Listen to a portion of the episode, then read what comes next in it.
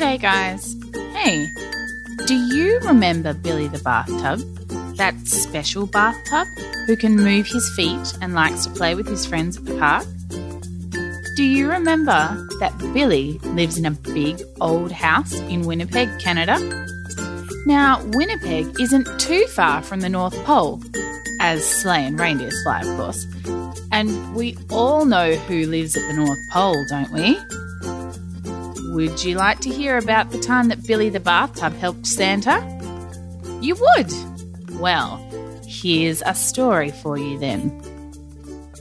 Billy the Bathtub Helps Santa by Sheila Toews. Billy the Bathtub was too excited to sleep. It was Christmas Eve, and that meant Santa Claus would be coming to Winnipeg. The house was dark and quiet. Everyone was asleep, except Billy. He had no one to talk to. He gave a big sigh. It was going to be a very long night. He gazed out the window at the moon and stars. Suddenly, Billy heard a crash, bang, wallop on the roof, followed by an ouch, ooh, ee, snort. Someone shouted, Rudolph, are you okay? I'm fine, thank you, Santa. I just got some snow out of my nose. Achoo! Santa? Rudolph? Billy shivered with excitement. Were they here at last? Would he actually see them? He tiptoed to the window, but couldn't see Santa, Rudolph, or a sleigh full of toys. The door of the bathroom opened with a. Billy was so surprised that he jumped in the air. He almost landed in the toilet. A jolly old man came into the room. He had rosy cheeks, a big, fluffy white beard, and cookie crumbs all over his red suit. Santa! Billy shouted in delight. Hush, Billy, whispered Santa. We have to be quiet. We don't want to wake up Jimmy and Lucy. What are you doing in my bedroom, Santa? asked Billy. My sleigh hit a chimney, and now it's broken. Santa looked concerned. How can I help? asked Billy immediately, because he was a very helpful bathtub. I need you to be my sleigh tonight, Billy. But I can't fly, said Billy sadly. Oh, Billy, all you need is a bit of Santa magic, then you can fly anywhere, said Santa with a chuckle. Wow! Billy was so excited he nearly jumped up and down, but Santa gave him an almost stern look. Remember, we have to be quiet. Now, let's tiptoe downstairs without waking anyone up, especially that cranky looking cat by the front door. Billy and Santa tiptoed downstairs. Santa stopped by the Christmas tree to fill the stockings. Then he put a tiny stocking full of cat treats beside the sleeping cat.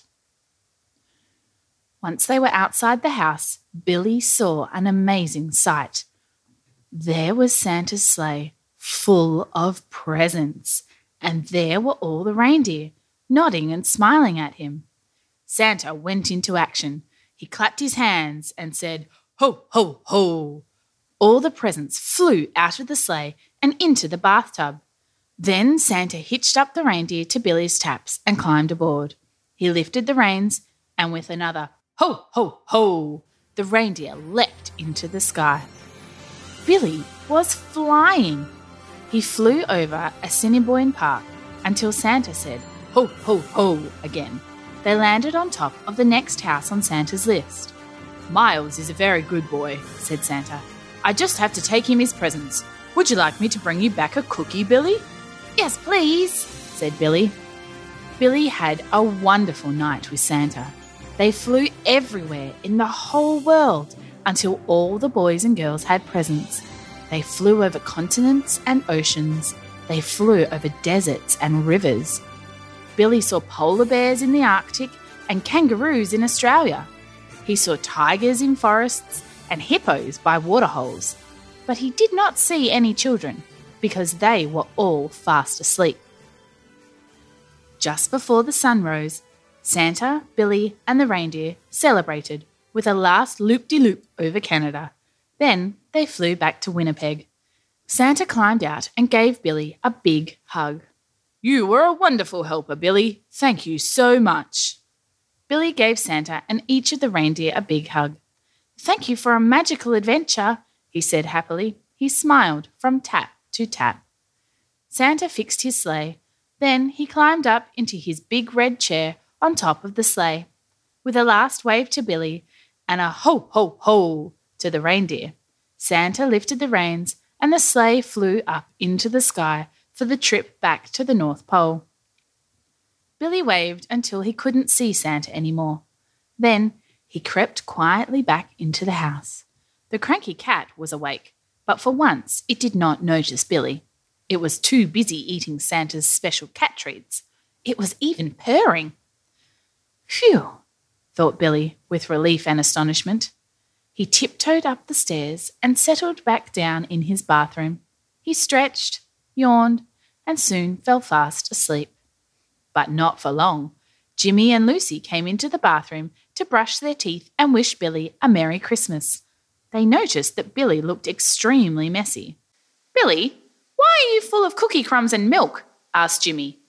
Billy, why are you full of soggy wrapping paper and ribbons? Asked Lucy. Billy, why is there tinsel on your taps? Billy, why do you have an enormous empty sack? Billy just smiled. It was a secret. His secret and Santa's. Merry Christmas, everyone. We'll see you next time.